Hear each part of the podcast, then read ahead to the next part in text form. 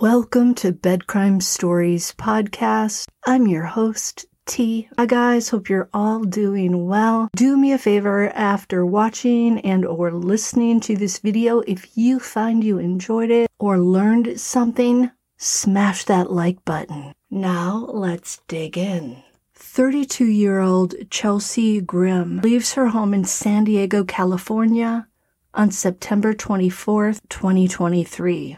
She's going on a solo cross country road trip to Connecticut where she plans to see her parents, Stephen and Janet, and to attend the wedding of a longtime close friend. Carefully placed in her white 2019 Ford Escape SUV are her two most precious possessions her camera, which she's planning to use to document the trip, and her newly adopted bearded dragon lizard named Rozzy, Chelsea had originally planned to fly to the East Coast, but because the airline wouldn't allow her to take Rozzy on the plane, she's opted instead to drive. Chelsea warns her parents that she may not be able to call or text them every day as she usually does because some of the areas she'll be traveling through likely won't have cell service. Because Chelsea is on her parents' AAA plan, her parents aren't all that worried because if something happens with the car, all she has to do is call AAA. And so Chelsea sets off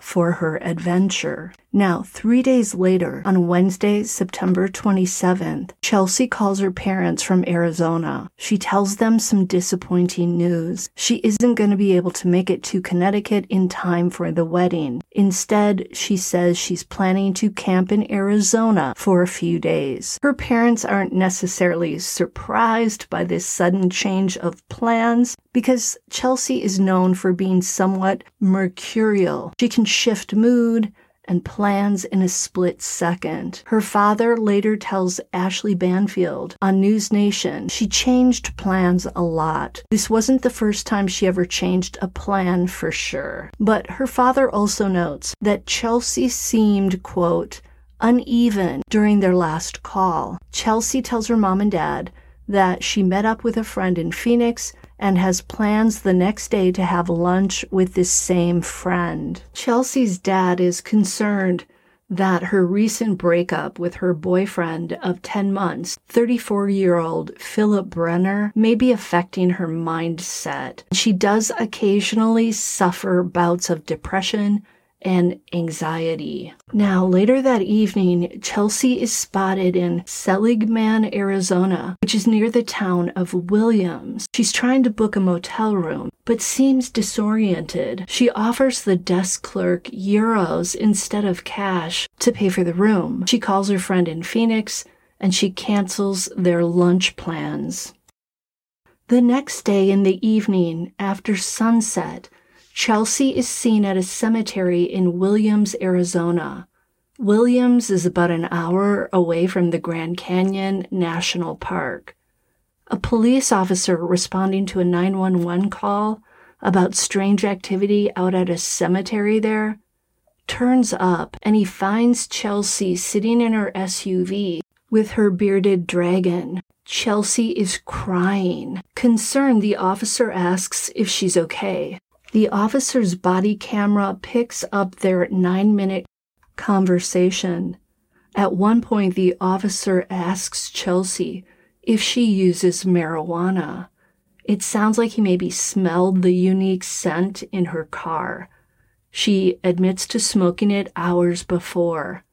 To the officer, Chelsea doesn't seem disoriented or impaired in any way. He warns her that her car registration is about to expire and he advises her to update it. Take a listen to a portion of this interaction.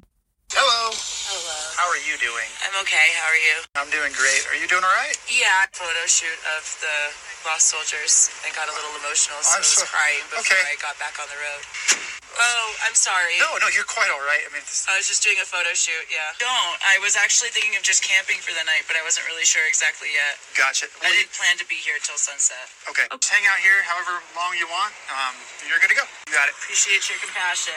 You got it. Have a great rest of your day. That was an unusually friendly officer, treated her very nicely. So Chelsea decides she's going to camp overnight in the nearby Love gas station parking lot at the officer's urging. When Chelsea's parents don't hear from her for several days and discover her cell phone was turned off on September 28th, they begin to get concerned. But again, Chelsea had warned her mom and dad that she would not be sticking to her normal routine of touching base daily. So the parents aren't yet at the panic point. On September 30th, around noon, a woodcutter spots Chelsea camping in her SUV near Ash Fork, Arizona, which is about a 20 minute drive from where she interacted with the police officer. Her SUV is on Road 6, a remote dirt road. The woodcutter stops to speak to Chelsea, who is in a nearby field taking photos. Per the woodcutter, Chelsea seems fine and she tells him that she doesn't need help.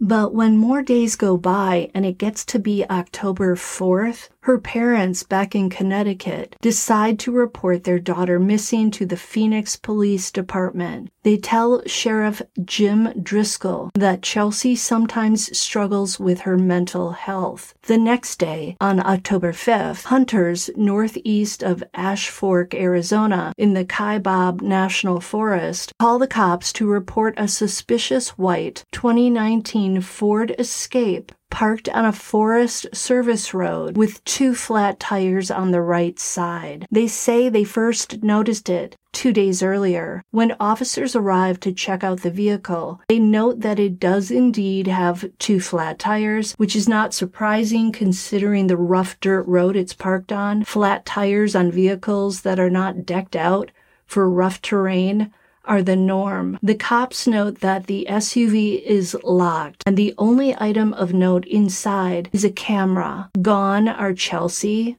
Rozzy, the bearded dragon, and Chelsea's wallet, cell phone, clothes, and sleeping bag. This news strangely comforts Chelsea's mother, Janet. She thinks it's a hopeful sign that the bearded dragon is also missing, as having it with her might make Chelsea more noticeable to strangers. Janet also tells the authorities that her daughter has a tattoo of a vine on her left arm. Janet believes that Chelsea either set off on foot to seek help or that maybe someone picked her up to drive her to a nearby town to get help for the flat tires. But the problem is, Chelsea still hasn't turned up and she hasn't contacted her family. If she were okay, she would have called them by now. At least that's what her friend says. According to an alleged friend of Chelsea's who's written about her on Reddit, Chelsea was allegedly displaying myriad concerning behaviors in the days leading up to her departure from San Diego. Because this info is from Reddit,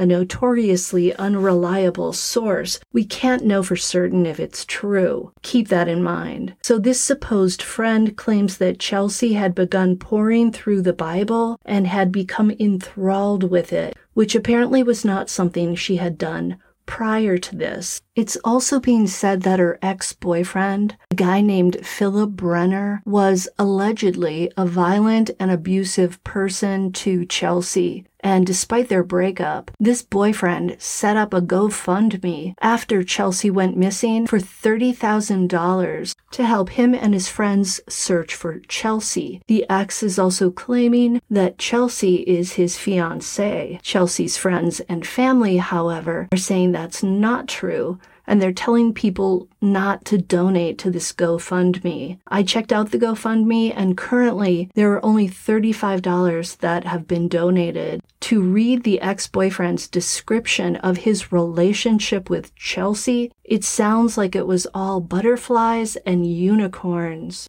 and that they were still together. However, her friends and family are telling a totally different story. One of them claims this ex is homeless. Chelsea's sister says that Brenner was an abusive boyfriend to Chelsea. Another person claiming to be a neighbor of Chelsea's said she was hanging out with some sketchy people known to be meth heads. Of course, all of this is unverified info, so we have to take it with a huge grain of salt. It has also just come out that Philip Brenner was recently arrested in Tennessee on charges unrelated to her disappearance. According to JLR Investigates, those charges are for failure to appear in court for a charge of aggravated criminal trespass back in February of 2020. So, all in all, Brenner does not sound like a good guy. If we are to believe Chelsea's sister, he's an abusive person who is currently trying to profit financially from his ex girlfriend's disappearance. Allegedly, we don't know him, and all of this is hearsay. Could he be involved with her disappearance? Who the heck knows? I suppose it's possible, but I'm assuming the cops would have checked on his whereabouts during the period after Chelsea went silent and MIA. Personally, he's not my first suspect if I had to pick one. I'm way more concerned about that woodcutter who claims to have interacted with Chelsea. He would be the last person to have seen her alive, so that puts him on the possible suspect list in my opinion. I also saw campers from Arizona say on Reddit that it is highly unusual for anyone to go up to other campers to ask them how they're doing. Apparently, that is not an acceptable behavior when you're camping in Arizona. I don't know if that's true, it's just something I read. Most people talking about this case are speculating that perhaps Chelsea was or is having a mental health crisis, which, given what her parents have said about her mental health, could very well be true. It's also possible that Chelsea wandered off looking for help and got lost in that vast wooded area in Arizona. This is worrisome because although temperatures were in the 80s during the day when she first went missing, they have now dropped to an average of 73 degrees Fahrenheit, and the nighttime lows are around 34 degrees Fahrenheit. If Chelsea is out in the elements at night, and now without food and water, this could be a very dangerous situation. It's also possible that someone happened upon Chelsea after she left her car, and perhaps this person picked her up and maybe harmed her, or maybe has taken her somewhere off the grid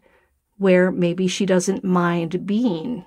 According to that friend of Chelsea's on Reddit, if Chelsea were in her right mind and if she were able, she would have contacted her parents by now. Some people have said that Chelsea expressed wanting to go off grid, so perhaps that is what this is about. I fear that somehow Chelsea's breakup is deeply upsetting her, and that maybe one of the reasons she opted not to continue driving to attend the wedding is that it would have been too painful to see someone else getting married when you've just had a bad breakup. I remember having a horrendous breakup round about the time I was 32. And let me tell you, it felt like the end of the world. I was so distraught by this guy's sudden dismissal of me and his saying that although he used to love me, didn't love me anymore. Came out of left field, at least to me, and I had high hopes of marrying this guy. And to have him just say one day, I don't love you anymore, was so heartbreaking. I will admit that my thoughts went to very dark places. I had to seek therapy because I could barely function, and those dark thoughts were becoming very loud in my head. I now consider love that disappears overnight, just as it quickly had shown up, to be cheap love. Anyone out there looking for love, do not accept cheap love. Wait to find someone who gives you the high quality love that you deserve. I'm hoping that for Chelsea and for her family, that she is simply off somewhere, enjoying some alone time off grid, and that she will turn up soon alive and well.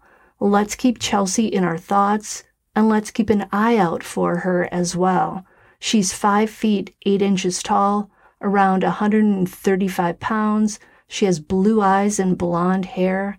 I'm hoping she's also carrying that bearded dragon lizard named Rozzy. If you have any info about Chelsea Grimm, call 1 928 774 4523. Until the next time on Bed Crime Stories.